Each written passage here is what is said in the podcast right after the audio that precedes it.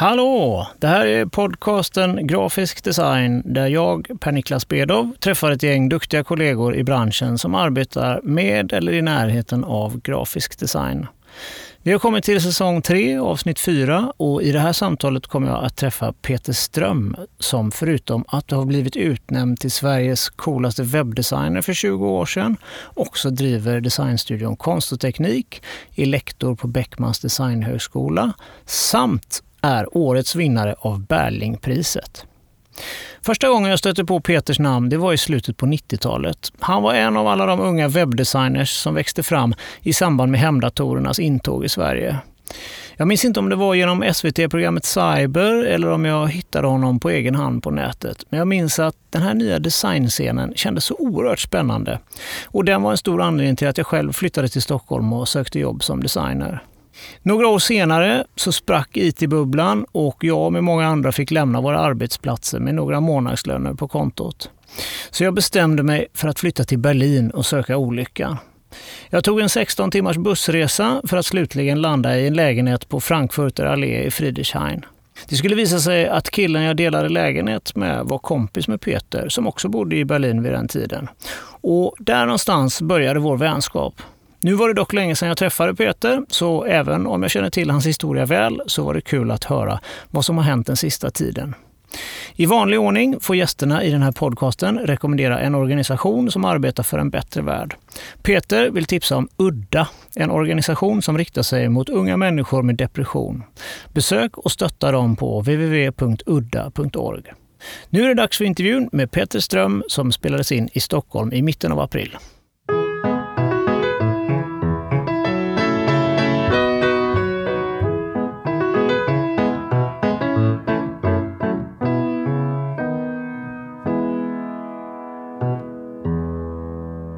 Hej Peter! Välkommen till Grafisk design.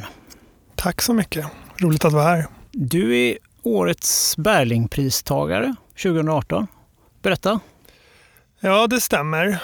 Det är lite svårt att berätta om då jag faktiskt i dagsläget när det här spelas in inte själv har läst motiveringen. Ja, du, har inte fått, fått, nej. du har inte fått höra den än? Nej, och jag har fått ganska eh, lite information överhuvudtaget. Och jag fick ett samtal i början av året från eh, juryns ordförande, gissar jag. Länge var det det enda jag hade hört, vilket gjorde att jag efter ett tag började tvivla på om det här eh, om det var på riktigt. För jag kände att det var extremt oväntat. Och dessutom när jag mottog beskedet på telefon. Jag ska in, flika och säga att jag är verkligen inte en telefonmänniska. Jag undviker att prata i telefon så mycket jag bara kan. Och när det här samtalet kom så stod jag med mina sistaårsstudenter från Beckmans designhögskola i Tallinn på en... Eh, jag skulle precis ha beställt en kaffe på ett eh, café. Och så ringer det på, från ett oidentifierat svenskt nummer och då trodde jag att det var någon av mina studenter som hade gått vilse någonting. Och jag svarade, för en gångs skull, svarade jag lite surt och sa hallå, vad gäller det? och det var en tyst eh, röst röst eh, på andra sidan som sa ja, hej, har du tid några minuter? Och då förstod jag att det här var inga av mina studenter eller det var förmodligen ingen telefonförsäljare heller. Och så var det då, eh, ja, fick jag det här beskedet. Och som sagt, det var, en väldigt, det var väldigt, väldigt oväntat och det gjorde att jag efter ett tag tänkte att det här var, något, det här var ett prank. Varför var det oväntat? Jag vet inte. Jag hade inte tänkt så mycket på Berlingpriset de senaste åren. Och framförallt så har jag associerat det med ett pris man får i någon slags, eh, jag ska inte säga slutet av sin karriär, men kanske mera i efter en längre period av att vara yrkesverksam. Och jag kanske också inte trodde att någon i den, det sammanhanget kände till mig. Så att därför tänkte jag att det var oväntat i den bemärkelsen. Sen har jag nog alltid tänkt att en dag kanske jag skulle kunna vara i en sån situation. Men jag hade nog tänkt att det skulle dröja ytterligare ett eh, decennium eller två. Tittar man på dem eh, tidigare så är det ju ganska många som har ett eh, lite särpräglat eget uttryck. Sådär. Mm. Det kan man inte riktigt säga om det? Nej, och jag tror att den lilla information jag har fått, vilket vi när den här inspelningen sänds förhoppningsvis vet lite mer om. Jag gissar att min, liksom, eh, varför juryn har valt mig handlar om mitt intresse i att föra ihop typografi och ny digital teknologi. Och kanske i synnerhet utifrån då min eh, liksom, roll både på Beckmans, då, som vi väl kommer komma till sen, men överlag i någon slags här, eh, undervisande, utbildande form. Ja, något åt det hållet tänker jag att det är det det handlar om snarare än ett x antal arbeten. Och om jag tittar tillbaka på förra årets två pristagare som ju som jag förstår det egentligen var förra och förra, förra året. Men det här får Parasto och Eva rätta mig om jag har fel. Mm. Parasto Backman och Eva Wilson som alltså fick priset förra Exakt. året. Varför jag säger det är för att de delade inte på priset. Det var inte som att det var två personer som fick priset som egentligen skulle gå till en, utan det var två pris som delades. Så de är liksom likvärdiga med alla andra historiskt sett av Berlingpristagarna. Och då kan man ju titta på de två pris, eh, alltså på Parasto Backman och Eva Wilson. De, de står ju ganska tydligt för två, två saker. Eh, och jag tänker att det kanske finns ett symbolvärde utan att på något sätt frånta dem något från deras, liksom, eh, det de gör. De gör ju fantastiska saker. Men jag kan inbilla mig att man i mitt fall kanske ännu mer, det finns ett symbolvärde i att välja någon som har en väldigt digital utgångspunkt för typografi och grafisk form. Det är en uh, väldigt fin skara som har fått uh, priset genom åren. Det måste kännas jättekul att, få tillhöra den skaran. Det känns helt uh, enormt.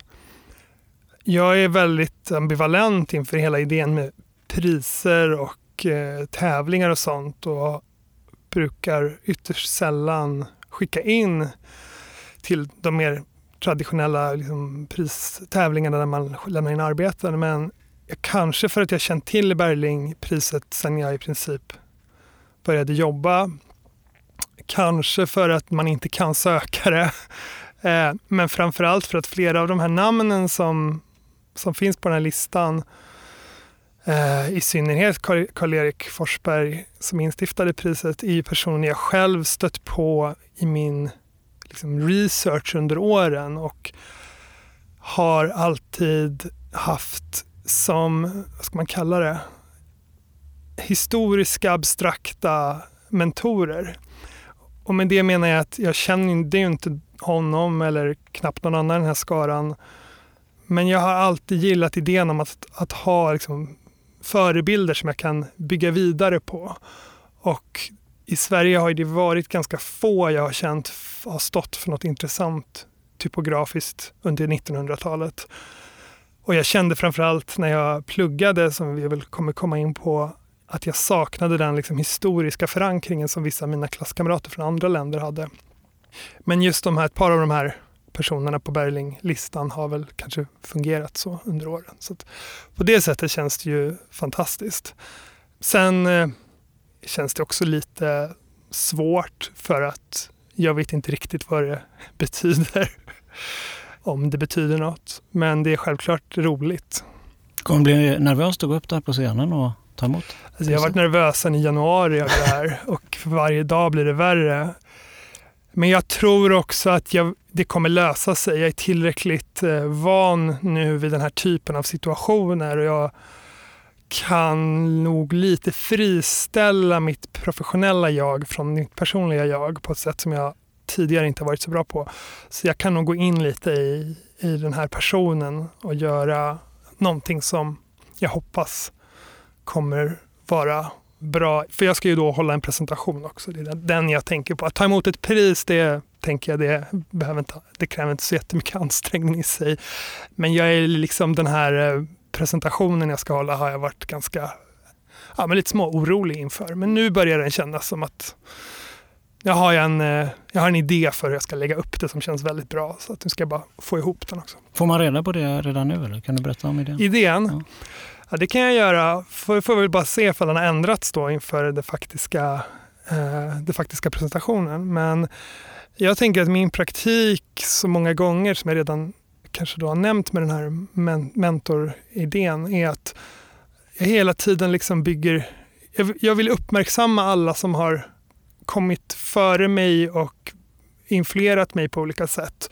Jag har alltid varit väldigt nyfiken på andra människor, andra människors praktiker inom vårt område men på alla, i alla andra sammanhang också. Och för mig har det alltid varit liksom viktigt att dela med mig av det för den eller de få som kan tänka sig vara intresserade. Så jag tror att om jag som idag tänker på min presentation kommer den nog starkt bygga vidare på kanske till och med tidigare års pristagare eh, på något sätt. Men i alla fall med en stark referens till historien. Och då menar jag historien är lika mycket Parasto Backman och Eva Wilson som var som förra årets pristagare som kanske då någon som fick det för 20 år sedan. Och eh, Karl-Erik Forsberg, vad, berätta hur han har, har inspirerat dig. Han är ju vår kändaste typograf i Sverige och, och ritade typsnittet Berling Antik. Va? Ja. För mig, jag är inte någon expert på honom, men för mig så, jag har alltid, han har ju ett ganska säreget kalligrafiskt uttryck. Och för mig är det en ganska, det är en ganska oväntat sätt att göra saker på. Speciellt när han var verksam i, som jag förstår det, ganska ska man säga, kommersiella sammanhang och då menar jag det på sitt absolut största sätt. Han har väl gjort liksom logotyper för banker och, och motsvarande. Verkligen stora, stora Vol Volvo tror jag. Volvo till och med, precis. Det är något intressant i att han har lyckats få in en stil in i ett sånt här sammanhang. En stil som jag dessutom inte tycker mig riktigt se någon annanstans. Naturligtvis finns det en liksom, kalligrafisk tradition och historia som sträcker sig jättelångt tillbaks på andra platser i världen kanske. Men det är någonting i hans liksom, kalligrafi som jag, som jag inte känner igen sedan tidigare. Och det tycker jag faktiskt, det är det jag har liksom gått igång på med honom. Faktiskt det stilistiska och att det är otroligt välgjort. Berlingpriset delas ut på Kungliga biblioteket då, 15 maj. Det stämmer.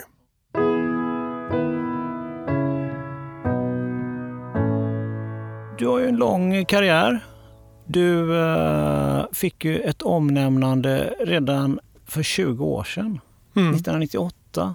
Då utsåg Capo Design, Sveriges enda grafiska designtidning kanske, dig till Sveriges coolaste webbdesigner. Yes. Berätta. Ja, det är ju rätt eh, intressant att tänka tillbaks på nu. Eh, jag, det här är ganska exakt 20 år sedan och jag är alltså 39 år gammal idag. Det betyder att jag var 19 år då. Jag tillsammans med min bror Martin och våra två kompisar, eh, David Sundin som numera är eh, komiker och Ted Persson som numera är investerare i olika internetföretag bland annat. Vi eh, drev en webbyrå som eh, vi startade parallellt med slutet på gymnasiet och början på eftertiden. Som hette Speedway eh, från en fallfärdig liten butikslokal på Vanadisplan här i Stockholm. Och vi lärde känna varandra, jag och Martin, min lillebror lärde jag av förklarliga skäl känna varandra eh, genom att vi var syskon. Men Eh, David lärde vi känna på internet eh, genom att han drev en internettidning, eller vad man ska kalla det, som hette Kawaii. Och Martin och jag drev en slags internetpublikation som hette Harald.net. Och Harald är alltså både mitt och Martins första namn egentligen. Och båda de här två nätpublikationerna var då ganska tidiga med att utforska internet utifrån ett mer ska vi kalla det, form och innehålls och kanske i viss mån humoristiskt perspektiv snarare än det renodlade tekniska, även om vi gjorde det genom ett utforskande av teknik också. Um, och Harald, som vi då drev under ett par år, jag och Martin, på grund av att vi dessutom var så pass unga, jag tror vi var Ja, vi var ju, Martin var väl kanske 16 och jag 18 eller 15 och 17 då när vi började den här. Det fanns inte så mycket annat svenskspråkigt innehåll som drevs av några ungdomar och som höll på att liksom, vad ska man säga, göra saker på webben.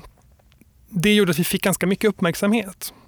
Och Davids sån här eh, kawaii-publikation som kanske hade ett lite högre redaktionellt eh, innehåll, han har alltid varit bra på att skriva, hade mm, liksom lite motsvarande publik. Och på det sätt, där möttes vi någonstans på internet genom våra, eh, de, de här ja, aktiviteterna.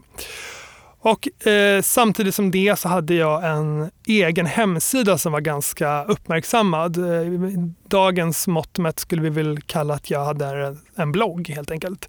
Eh, men det fanns ju inte på den tiden utan då eh, hette det att man skrev dagböcker på nätet. Och det gjorde även David och vi var ett gäng personer som samlade alla våra dagböcker på en sajt som hette reload.org. Och genom bland annat då Reload, Kawaii, Harald och en mängd andra sådana här webbsajter så eh, fick vi en hel del då liksom började vi få uppdrag, framförallt av reklambyråer som ville börja göra nätwebb och nätkampanjer men som eh, inte själva behärskade varken teknik eller koncept eller någonting.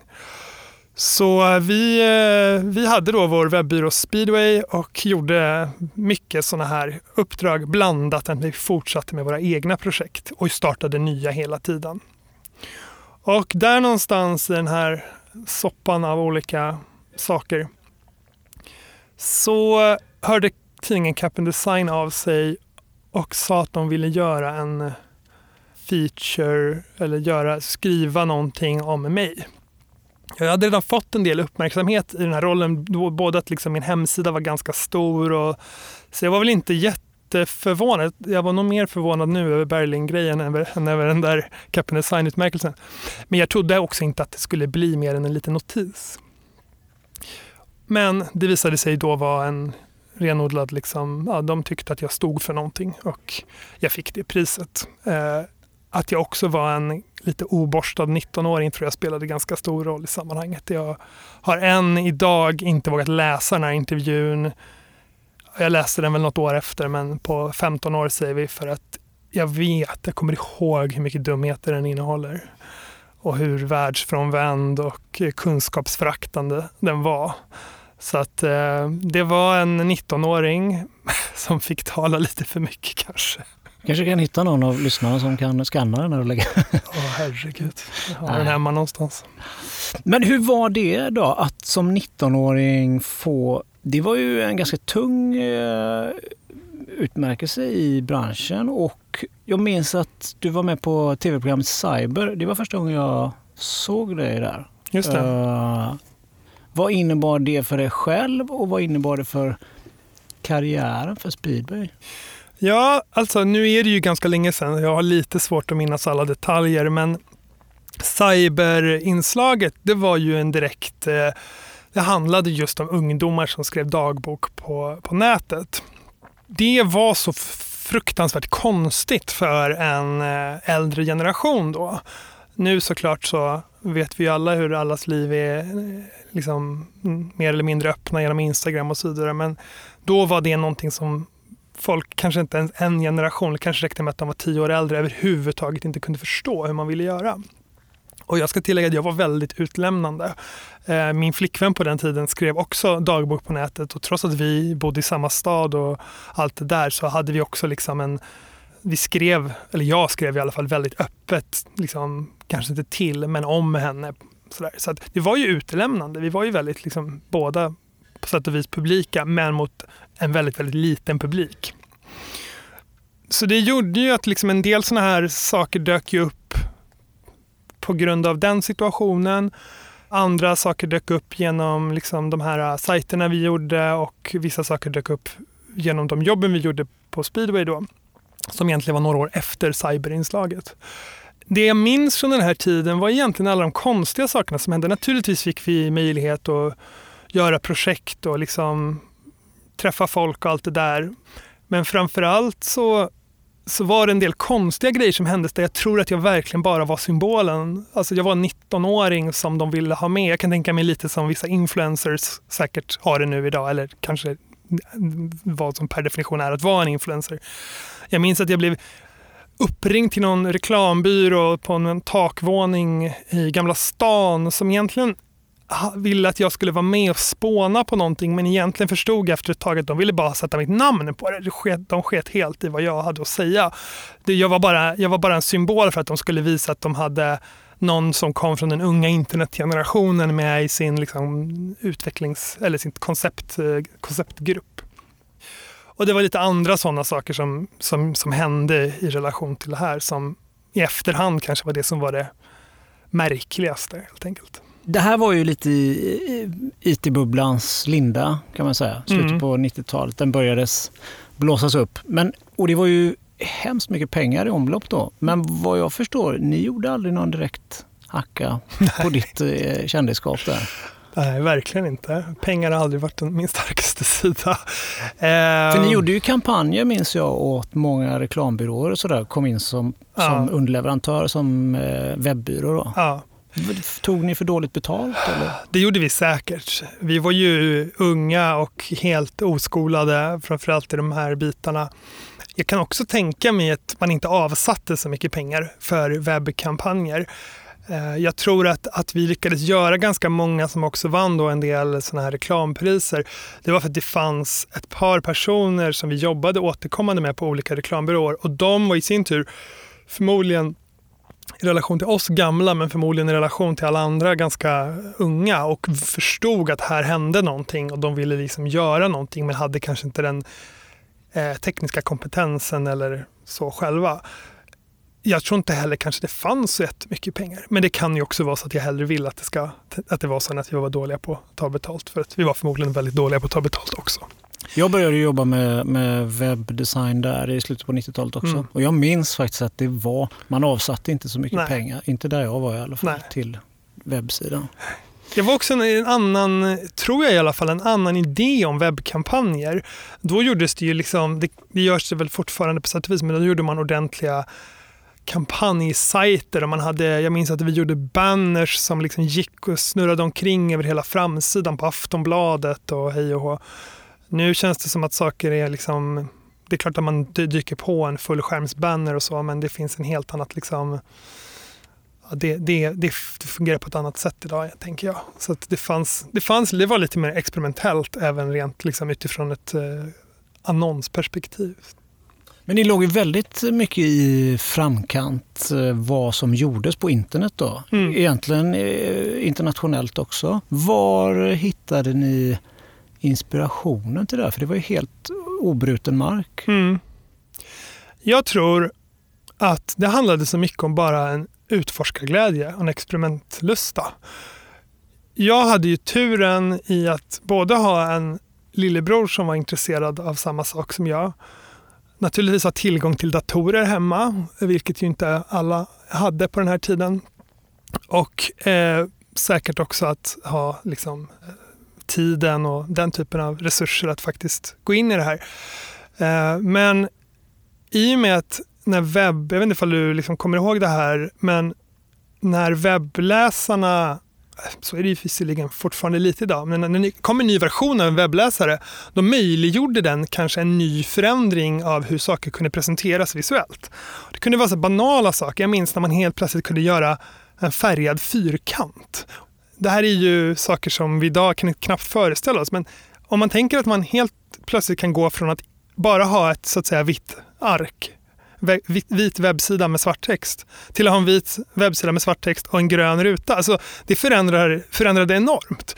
Och de här sakerna skedde ju, jag ska inte säga att de skedde dagligen, men de skedde så pass ofta att det, man kunde testa saker så funkade de i en webbläsare men kanske inte den andra. Och då, liksom, det, var, det var ett konstant utforskande av ett nytt medie.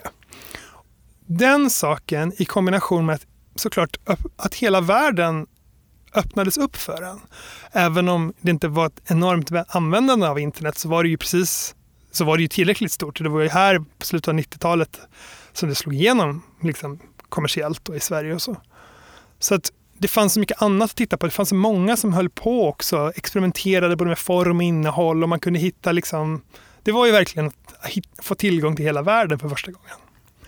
Så eh, jag tror att där i låg min, eh, det var nog där den främsta inspirationen låg. Titta på, på mediet och på vad andra gjorde med det. Men vilka var de andra som gjorde någonting?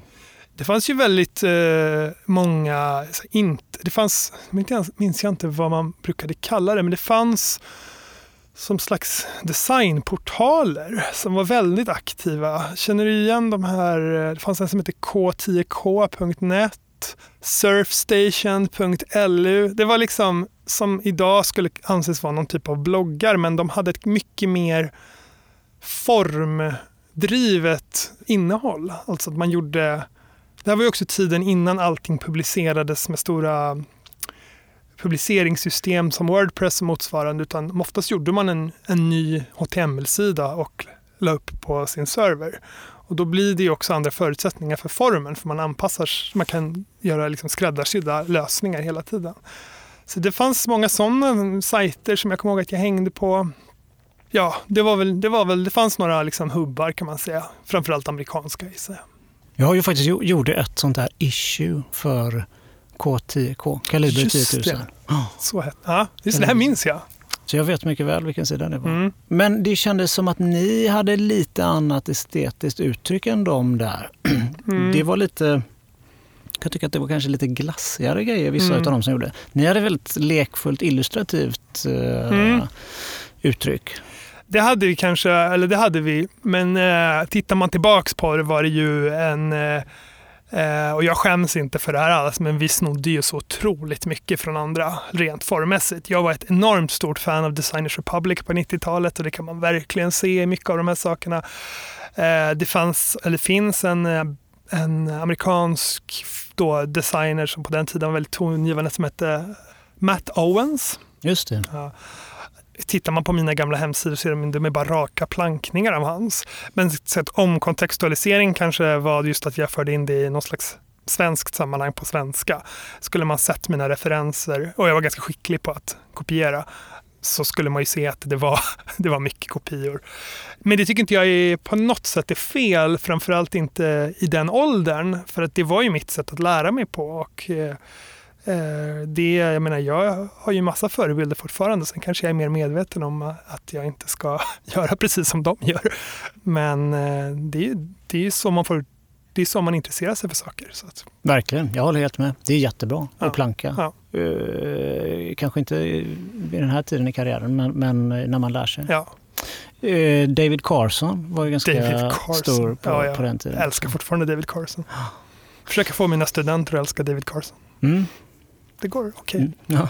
Ni körde på där i några år, Speedway Digital Army, mm. och gick sen ihop tillsammans med två andra bolag, OT, Out There och Nation och blev en stor webbyrå som mm. hette Able Baker. Eller sa man på svenska Abel och Baker? Mm, man sa nog båda, ja. beror på vilken uh, inställning man hade. Ja, precis. Vi hann ju inte driva vår lilla speedway webbyrå egentligen så värst länge. Jag tror att eh, vi inte ens nådde ett och ett halvt år. Um, men under det här ett och ett halvt året hade då enormt mycket hänt. Det här var också som sagt den perioden när jag precis hade gått ut gymnasiet och hade jag mer eller mindre bodde på kontoret och det var en lekstuga mm, full, med fullt ös. Eh, men eh, det funkade ju inte hur länge som helst och som sagt ingen av oss var väl så superintresserad av, av det ekonomiska. Jag minns till och med att vårt internet var avstängt en hel månad vid något tillfälle så där, för ingen hade koll på räkningar och sådär. Det var lite kaos. Samtidigt som vi hade byggt upp ett förhållandevis starkt varumärke på väldigt kort tid gentemot vår liksom, reklambyrå eh, Crowd som våra kunder fanns i. Så på något sätt så kom det här förslaget in. Jag minns faktiskt inte vem det var som initierade den här ihopslagningen, men när det kom på tal och vi förstod att vi skulle börja kunna liksom, kanske jobba dels med lite större projekt, men framförallt att så här, det skulle komma in en lön och vi skulle kunna slippa hålla på och göra grejer vi inte kunde, så kändes det väl väldigt passande. Så vi slogs ihop med de här två andra webbyråerna i oktober tror jag, om jag inte minns fel, 1999. Och flyttade in på då Outdares kontor, för de var det största av de här tre företagen. De var nog 25 personer och vi var ju fem. eller något sånt, sex. Och då hade de sitt kontor på Sveavägen 98 dit vi flyttade. Och sen jobbade du där ett tag? Inte så jättelänge faktiskt. Jag jobbade först på Stockholmskontoret bara i inte ens ett år. Och sen blev jag faktiskt utbränd eh, vid 21 års ålder och bestämde mig för att det här var nog inte riktigt det livet jag hade valt. Jag passade inte på den här stora byrå, eh, byråvärlden och det här är fortfarande något jag 20 år nästan senare har som, liksom, jag reagerar fortfarande, fortfarande mot det här året på den här byrån trots att jag var ska säga, delägare. Men så jag blev en mer eller mindre än bara, eller bara, jag blev, jag blev en anställd. Och det var så jag ville ha det då också. Jag ville inte ha det här andra ansvaret. Men jag trivdes inte med byråkulturen och jag trivdes inte med eh, kanske arbetstiderna och bara kände att det var väldigt meningslöst. Och jag trivdes inte i den här konstiga nya, den här ekonomin heller. Det, var så, det kändes inte som det fanns ett innehåll. Det var så mycket, mycket bara luftslott och yta. Och jag kände att det spelade liksom ingen roll det jag gjorde. Det hade ingen, det hade ingen eh, betydelse för någon. Och då, eh, ja, av en eller annan anledning så blev jag då som sagt utbränd och var sjukskriven i några månader som jag minns det. Och under den tiden bestämde jag mig för att så här kan det inte fortsätta. Så då sa jag till min chef att antingen så så vill jag gå ner i tid så jag kan göra andra saker också. Eller så vill jag flytta till något av våra andra kontor. För vi hade ju då också eh, kontor, förutom i Stockholm, i Helsingfors, Göteborg, London och det var på gång i Paris, men jag tror aldrig det hände. Och då fick jag möjlighet att flytta till Göteborgskontoret som precis var startat och där jobbade jag i knappt ett år. Så totalt knappt två år. Därefter flyttade du till Berlin va? Ja, precis. Och där lärde ju vi känna varandra. Ja, stämmer. Du är faktiskt den första gästen som jag har här som jag eh, känner. Mm. Då frilansade du, eller mm. då, då, då, då, satt du tillsammans med Mattias Jakobsson som mm. du idag driver konst och teknik med. Hur var det? Jag var ju där nere, ni åkte ner ett år innan mig tror jag och jag var där nere ett halvår. Mm. Eh, jag tyckte det var svårt att hitta uppdrag i, i Berlin. Hur såg du på den eh, perioden? Det här var 2002. Ja, jag var där två år mellan 2001 och 2003. Nej, alltså det var fruktansvärt. Jag tror att jag under de här två åren fick ett Berlinbaserat betalt uppdrag och jag tror jag fick 500 euro för det. Så det är klart att det inte på något sätt gick att, att eh, leva på. Jag pluggade tyska i perioder under den här tiden så att jag hade CSN som jag kunde leva på lite och eh, sen så gjorde jag uppdrag mot Sverige. Framförallt mot mina liksom, gamla kollegor på ja, Speedway Abel Baker som vid den här tidpunkten hade blivit Speedway igen, men med andra personer efter konkursen av Abel Baker. Så jag tror, om jag inte minns fel, att jag till och med hade en anställning på sådär någonting i stil med 20 eller 25 procent. Kanske till och med lite mer. Så jag pendlade lite till Stockholm och levde på liksom inga pengar. Och det var ju fantastiskt. Jag var ung. Berlin var en rätt annorlunda stad än vad den är idag. Men jag minns också extremt tydligt den morgonen jag vaknade upp och var så här, det här går inte. Jag håller på att gå under, jag har inga pengar, det funkar verkligen inte. Och jag och min dåvarande flickvän som jag bodde med, vi mer eller mindre bestämde oss för att nu, då hade vi ändå en, lägen, en ordentlig lägenhet, eh, fortfarande den största lägenhet jag någonsin har bott i. Och vi bara bestämde oss mer eller mindre att vi flyttar till Sverige på bara några veckors notis. Så att det var ju långt svar på den där frågan men det är klart det var jättetufft. Men också var jag nog inte heller speciellt intresserad av att jobba. Jag var fortfarande lite post hela dotcom, eh, post hela utbränningssituationen och så här, kanske ska jag göra något annat med, med mitt liv-känsla. Så eh, jag var nog inte heller den som var mest motiverad till att lägga in det arbete som krävdes kanske, när man är i en ny stad. Sen så flyttade du till Amsterdam, precis som uh, Brita som jag träffade i, tidigare här. Eh, så gick du på Gerrit Rietveld akademi. Yes. Var det året innan eh, Brita? Ja, alltså, precis. Jag gick året klassen ovanför henne. Jag avhandlade ju den eh, skolan lite grann i samtalet med henne. Men vad, hur, eh, lite kortfattat bara, hur tyckte du att den utbildningen var?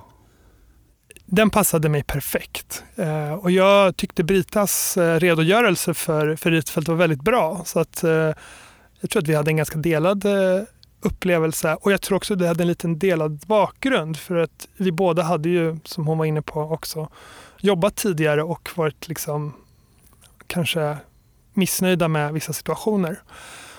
Jag hörde talas om Rietveld genom kompisar i Berlin som visade sig alla ha gått där. Och när de presenterade den här skolan så lät det precis som det jag hade velat gå på. Jag hade bestämt mig för att jag inte ville läsa i Sverige.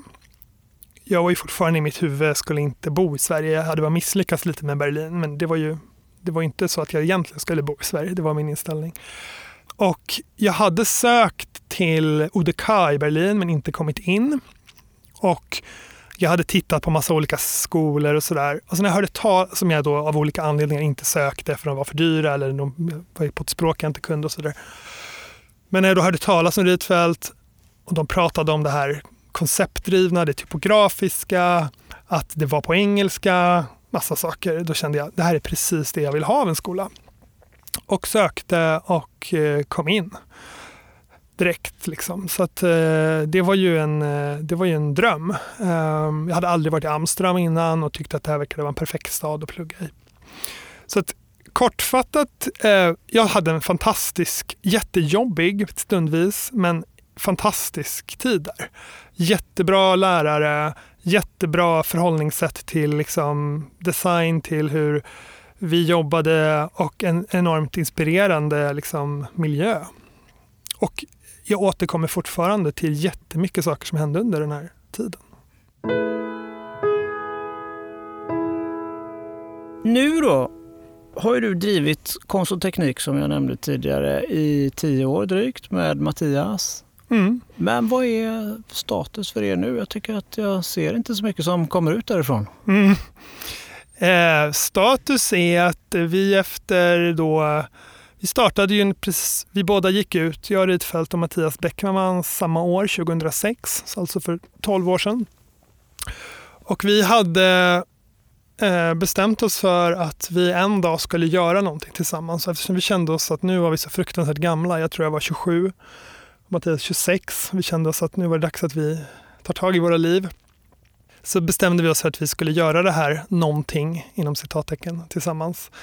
Vi var ju väldigt starkt influerade av våra år i Berlin, mina år i Amsterdam, en slags förhållningssätt till design vi inte riktigt hade sett här, som handlade väldigt mycket om att skapa sina egna förutsättningar. Att eh, inte se på design som en service utan som en innehållsproducent lika mycket. Och vi började skissa på vad det här vi skulle göra tillsammans skulle vara. Och jag hittade faktiskt härom året ett, ett av de första utkasten jag hade skrivit. Och jag minns mycket väl när jag läste igenom det här vad det var jag egentligen tänkte att konst och teknik, som kanske inte ens vid den tidpunkten hette konst och teknik, skulle vara. Och det var egentligen en typ av butik slash galleri slash eh, arbetsplats. Vi skulle sitta där, jobba, men vi skulle samtidigt kunna sälja skivor från någon eh, label vi gillade och tröjor från någon och så vidare. Så det fanns mycket mer en slags så här, att ta plats i staden var liksom, tror jag, ett stort, en stor en utgångspunkt, fast liksom utifrån vårt perspektiv. Så det var ju så det började. Sen så eh, har ju vi eh, då jobbat i väldigt många år tillsammans och eftersom vi också är två personer och eftersom liven utvecklas åt olika håll så har vi liksom under de senare åren jobbat lite mer separat. Vi jobbar fortfarande i projekt tillsammans men vi jobbar också utan den andra. Och det har ju gjort att takten och typen av projekt vi kan göra har minskat. Jag jobbar ju, som vi kommer komma in på, på Beckmans på halvtid numera. Och det gör ju såklart att jag har mindre tid, men det gör också att en viss typ av projekt som kanske varit de som jag själv har dragit igång inom ramarna för konst och teknik tar jag in nu på Beckmans istället. Och det är den typen av projekt som jag vet att Mattias verkligen bryr sig om, men han har inte möjlighet att jobba med eh, för att han har inte den tiden. Så därför så har vi liksom omformulerat vår verksamhet lite till att vi, gör, vi är lite mer en renodlad designverksamhet och lite mindre en eh, eh, verksamhet som initierar projekt och eh, gör allt annat som vi då kanske från början tänkte att vi var och som vi var under tio års tid. Och det gör att det inte syns lika mycket. Och vi har konstant grejer, projekt igång, men de tar längre tid helt enkelt och de är avsevärt mycket färre. Så vi finns, vi eh, bara är lite långsammare brukar jag säga. Mm. Men du, det bästa med ert namn Konst och teknik, det tycker jag är teknik. Mm. Där är ju ni jättelångt fram. Alltså. Jag tycker ni har gjort så coola grejer genom åren där ni har använt teknik i kombination med design i form av appar och, och små roliga hemsidor och tjänster och sådär. Berätta lite om teknikdelen av uh, konst och teknik. Jag tror att vi, eftersom både jag och Mattias, och det ska jag väl då nämna, att vi lärde också känna varandra på internet genom att i ett typografiforum när vi var 15, 16, 17 någonting. Vi har alltid haft internet som utgångspunkt och vår naturliga, eller vad vi ska kalla det, vår, vår självklara plats. Och med internet menar jag egentligen ännu mer i synnerhet webben. Som jag sa tidigare, vi har hela tiden liksom följt den tekniska utvecklingen i relation till, eller med utgångspunkten i egentligen de visuella förutsättningarna. För det har alltid varit det som har varit mitt i alla fall intresse. Så jag är extremt intresserad av hur saker ser ut. liksom, det är något som återkommer i allt jag... Det är mitt största intresse. Och då menar jag på utanför skärmar också. Och därför är jag väldigt intresserad av hur saker, varför saker ser ut som de gör och hur de förändras. Och det, därför så är det så tacksamt att hålla på med ett medium som hela tiden är i förändring. Även över 20 år sedan jag började med, med, med att göra webbsidor så sker ju förändringar, kanske inte på daglig eller veckolig, men nästan på månadsbasis sker någonting som så här, wow, det här går ju det här är något nytt. Och det här måste man ju försöka göra någonting annorlunda med. Och så liksom sätter det igång den här experimentlusten. Så jag tror att det är det som är tekniken, är väldigt mycket webbteknik. Sen är jag ju, och kanske ännu mer Mattias, såklart intresserad av teknisk utveckling och teknologi och så i samhället överlag. Men inte, det är inte liksom ett, eh, en hjärtefråga, utan det handlar verkligen om webb... Jag skulle säga att det handlar om webbteknik väldigt mycket. Mm. Ni gjorde ju ett projekt eh, för, det var ganska många år sedan, som jag tyckte var väldigt roligt och ganska signifikativt för konst och teknik. Den ni, ni kallade för One och det var Metallicas låt One där ni länkade ihop fyra frames mm. typ med fyra stycken personer som spelar olika instrument på mm. Youtube. Videos alltså där folk spelar trummor till låten. Och så tillsammans så spelade de låten bredvid varandra fast mm. de aldrig har träffats och sådär. Det tycker jag var ett kul eh, projekt. Ja, det är roligt att du säger det. Jag, jag, tycker det där är ett av de bästa sakerna vi har gjort och det är väldigt få som känner till det. Jag tycker fortfarande det är ett fantastiskt ja, projekt. Det är nästan tio år gammalt. Jag förstår inte hur det inte har fått enorma mängder eh, likes. Men, ehm... Men jag var inne på en hemsida inför det här samtalet för att försöka hitta den och ja. då, den ligger på konstteknik.se one. Ja. Men Eh, Eh, eh, någon video var bortplockad. Exakt, och det är ju det lite roliga. Alltså det är fyra videos, en för varje medlem i Metallica som du sa. Och eh, förutsättningarna för att kunna tajma fyra videos är att de spelas lika snabbt. Så vi var tvungna att hitta videoklipp där de spelade på originallåten men tillräckligt lågt för att deras egna instrument och sång skulle höras över. Och sen har jag ju då tajmat de här eh, klippen mot varandra så de börjar samtidigt. Men Metallica är ju också en av de största motståndarna till att deras musik ska finnas på internet utanför liksom sammanhang där de tjänar pengar.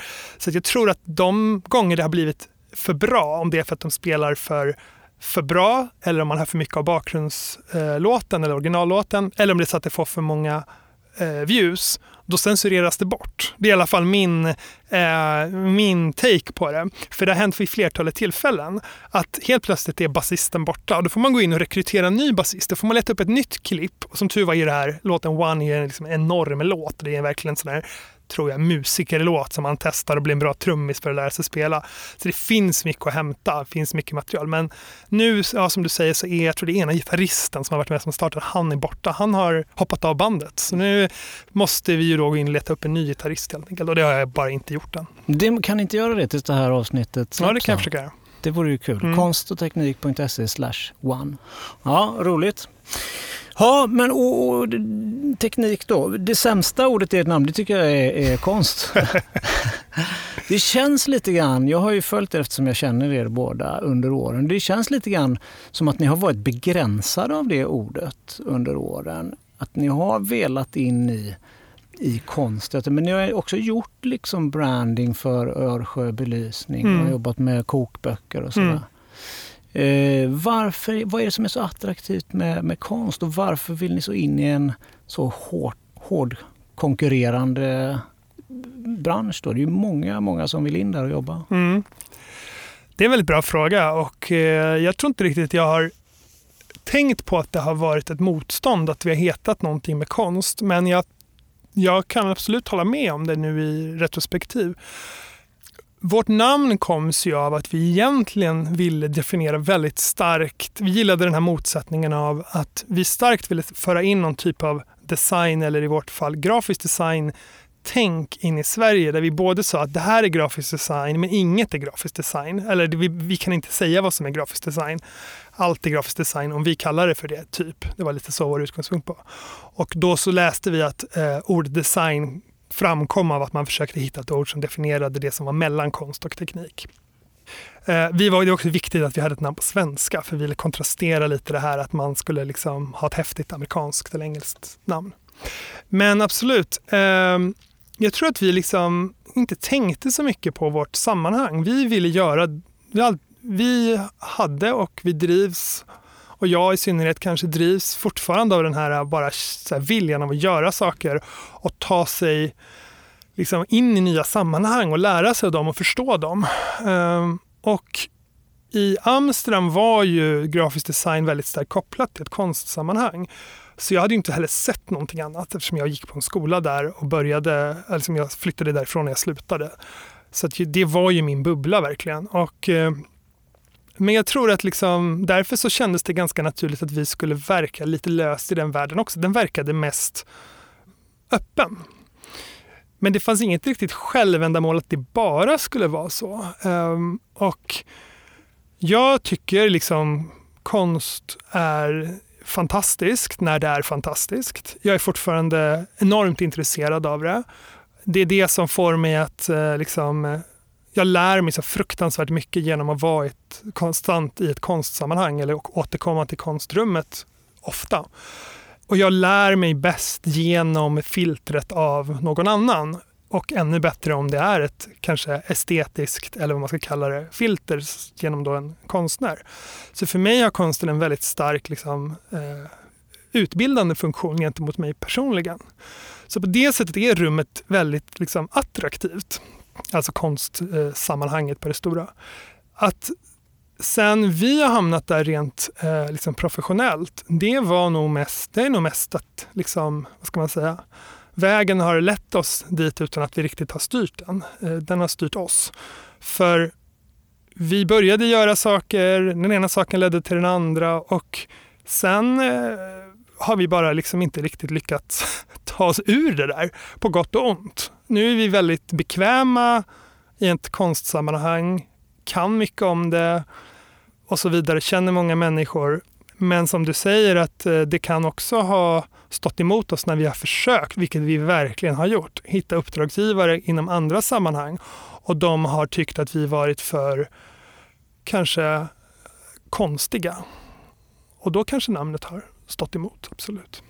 Det är ju inte en sådär eh, solid eh, grund att, att stå på i, i konstbranschen eller rent ekonomiskt. Nej. Det krävs ju att man har mycket inkommande uppdrag för Verkligen. att kunna verka där, mm. bara. Mm.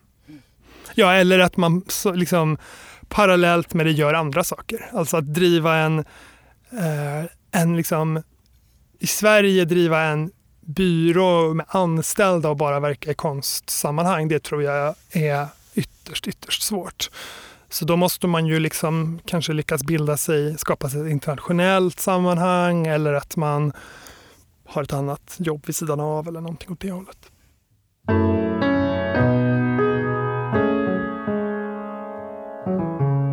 Men precis som du nämnde här förut så, så undervisar ju du, eller du har en halvtidstjänst på Beckmans.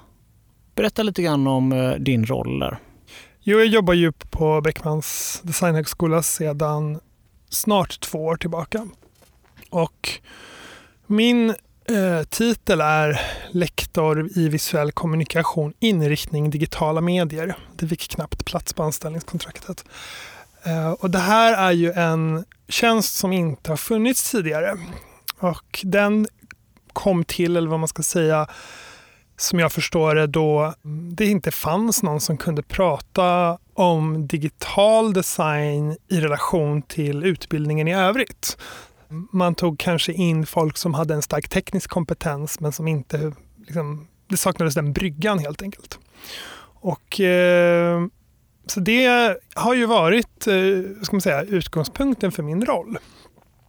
I praktiken betyder det att jag både har egna kurser som oftast har en ganska stark inriktning mot ja, en stark digital inriktning naturligtvis, men jag skulle nästan säga att den har en stark webbinriktning rent av. Samt att jag kommer in i andra av lärarnas kurser antingen i en till större grad eller som ska man säga, handledning med vissa studenter eller vissa examensarbeten och så vidare. Så jag finns liksom som en resurs på skolan att plocka in eh, vid behov även från de lär andra lärarna. Och det var ju då under mitt liksom första år, första läsår, alltså fram till då för ett år sedan ungefär. Då var jag ju den, eh, jag ska säga, jag var, jag var den digitala personen, eh, vilket gjorde att jag också kanske drogs in i lite andra sammanhang på skolan som egentligen kanske var utanför min tjänst men, men som handlade om liksom digitalisering på olika sätt. Efter eh, första året så fick vi en eh, ny eh, adjunkt på visuell kommunikation vid namn Jonas Johansson och han är extremt mycket mer tekniskt bevandrad än vad jag är på alla sätt. Så nu är jag helt plötsligt, och det här säger jag med Alltså, jag menar, det här är fantastiskt, en fantastisk situation att vara i. Men nu är jag helt plötsligt den lite mindre digitala personen. Vilket gör att jag verkligen kan vara den här bryggan. Jag känner att jag har en bryggfunktion även liksom internt i lärarteamet, vilket är en jättebra eh, position att vara i. Så att jag ansvarar för hur vi ska helt enkelt förhålla oss till digital design och hur det ska integreras i läroplanerna, läroplanen. Och eftersom vi nu har två personer, mig och Jonas, som är så liksom, kunniga i ämnet, så har det här också blivit en ganska tydlig riktning för utbildning som helhet, skulle jag säga. Vi med, och med vår eh, programansvarig och andra eh, lärare har liksom omfamnat den här utvecklingen. Vi vill vara den, ut, den utbildningen inom visuell kommunikation som på riktigt tänker kring samtidens tekniska förutsättningar och så vidare och förhåller oss till dem på ett kritiskt sätt. Hur ser det ut på skolorna? För Hyper Island är ju väldigt digitala, men hur ser det ut på, på de andra skolorna som studenter väljer mellan när de ska läsa design? Finns det en digital inriktning? Ja, det, det, det gör det ju på de mer Eh, yrkesinriktade eller kommersiella skolorna. Alltså som du nämner Hyper Island, eh, Bergs har ju också en mängd sådana olika utbildningar, digital art director tror jag och så vidare. Eh, och de fyller ju sitt syfte, eh, gissar jag. Eh, jag har personligen inte så jättebra koll på dem. Jag tror att eftersom vi är en högskola på konstnärlig grund så är det det som är utgångspunkten primärt för, vår, för hur vi liksom gör vår utbildning. Eh, och det betyder att vi mer står i relation till de andra konstnärliga högskolorna. Så att vi tittar nog mer på Konstfack, eh, på HDK och motsvarande. Och vi, Beckmans är ju endast på kandidatnivå. Så det vill ännu, begränsar ju ännu mer vilka vi kanske tittar på som, som motsvarande skolor. Och där känner jag inte till att det finns någon som har den här rollen eller den här tydligt eh, uttalade digitala, omfamnande digitala ska man säga, riktningen eller ambitionen. Mm. Vad är det som märker ut Beckmans annars som eh, designskola? Alltså, jag tycker att förutom den digitala delen som jag skulle säga är såklart ett av våra stora eh, starka ben så är nätverksaspekten eller samarbetesaspekten väldigt, väldigt närvarande och väldigt, väldigt viktig. Det vill säga att vi både har ganska många kurser där man samarbetar med eh, samarbetar med, med kanske en institution utanför skolan eller internt med, med de andra programmen. Samt att en konsekvens av att vi är en liten skola, både i antalet studenter och i, i, i liksom rent fysiskt i utrymmena på skolan, gör att vi inte direkt har några verkstäder. Visuell kommunikation har kanske, vad har vi nu, en bläckstråleskrivare, en, vi har en risograf nu sen i höstas, en skärmaskin, en limbindnings och så vidare. Några små saker men vi har ju inga, vi har ingen offset-tryckeri eller motsvarande. Och det gör att ska man genomföra den här typen av saker som man kanske på andra mer verkstadsbaserade skolor har möjlighet att göra själv på plats, då måste man leta upp någon att göra det med. Vare sig det är att kontakta ett tryckeri eller någon som man känner som kan hjälpa en på ett eller annat sätt. Och det kan ju låta ganska eh, kanske tråkigt, men jag tror att det blir en väldigt viktig del i hur man förhåller sig till, till världen. Och jag tror att vårt, eller jag hoppas ju att det är så i alla fall, och jag tror att eh, liksom, visuell kommunikation eller grafisk design vi, det är ett yrke som är som konstant, inte bara förändring utan också jag skulle säga, ett ifrågasättande av det. Eh, vi vet ju hur det ser ut med liksom, eh, våra verktyg finns tillgängliga för, för liksom i princip vem som helst. Man kan ladda ner ett crackat Photoshop från Pirate Bay och alla typsnitt som någonsin har gjort i en zip-fil och man köper en dator för ett par tusen och så har man exakt samma förutsättningar som, som du och jag har i princip, rent tekniskt. Och då tror jag att liksom den här hela idén av att eh, vi måste liksom, driva det här framåt eller vara beredda på att det förändras och gemensamt liksom, ta det här ämnet eller ska säga vidare. Den förutsättningen blir mycket starkare om man, har, om man är van vid att liksom, stå i relation till andra människor och samarbeta. Ska jag flika in här också att eh, vi uppmuntrar kanske ingen att, att ladda ner eh, på Pirate Bay. Eh, eller? Nej, nej, det är klart vi inte gör, men det, det finns de som gör det.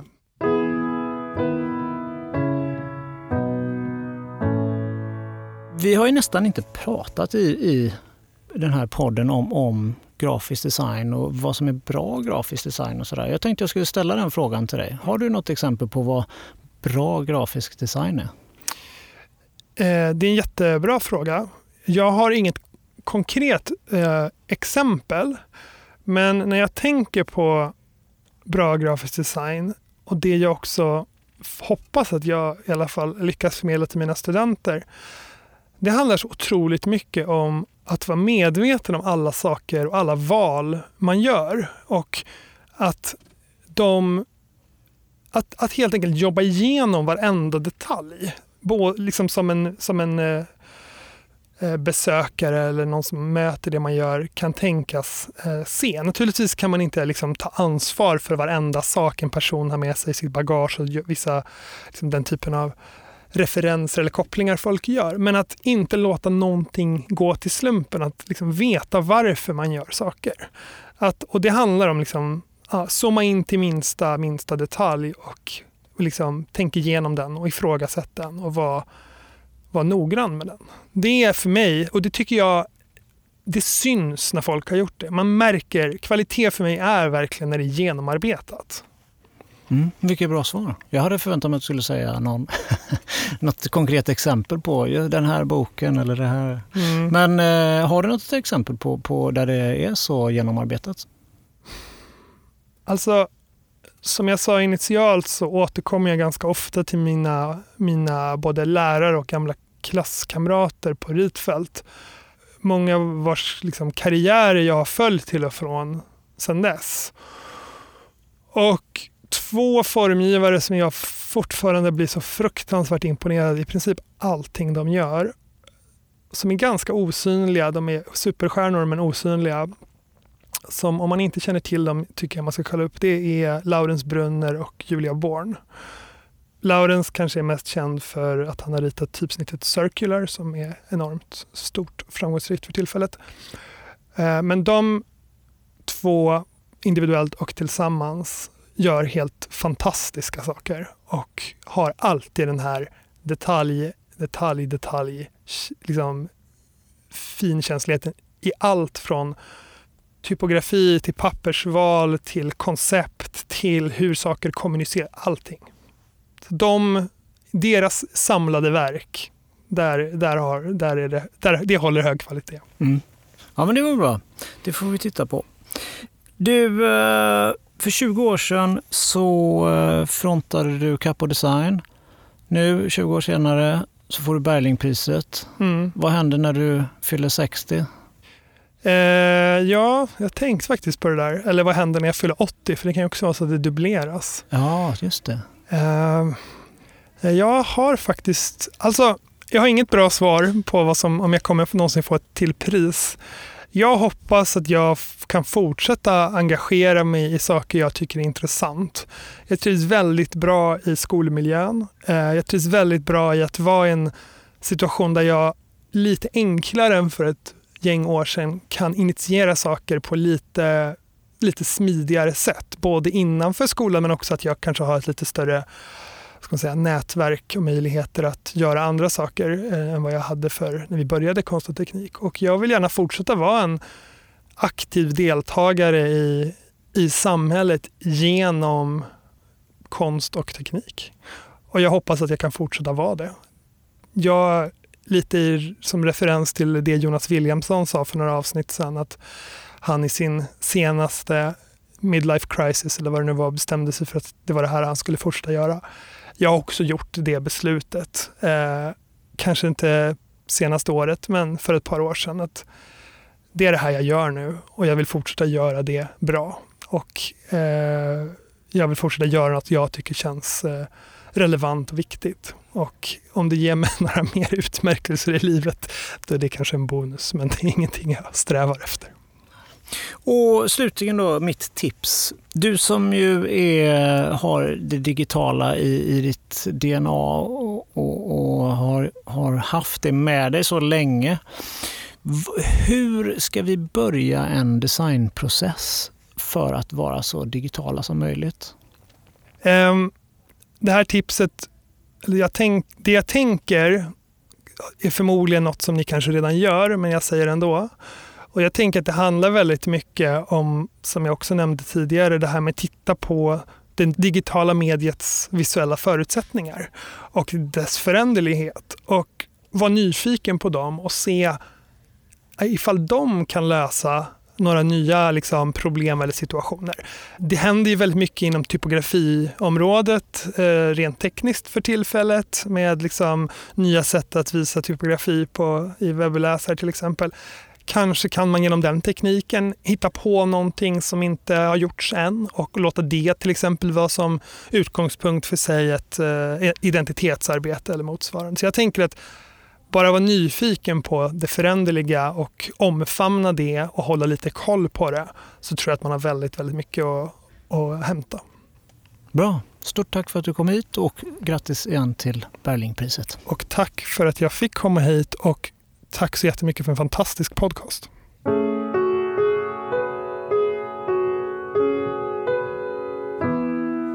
Omfamna det förändliga. Ett bra tips för den som vill ligga i framkant inom design. Mer om Peter Ström och konst och teknik hittar du på www.konst-teknik.se. Och glöm inte att kika på konstteknik.se one. Bandet saknar i denna inspelningsstund trummis, men förhoppningsvis är han på plats inom kort. Är du mer nyfiken på Peter Ström så besök Kungliga biblioteket nu på tisdag den 15 maj då han tar emot 2018 års Berlingpris.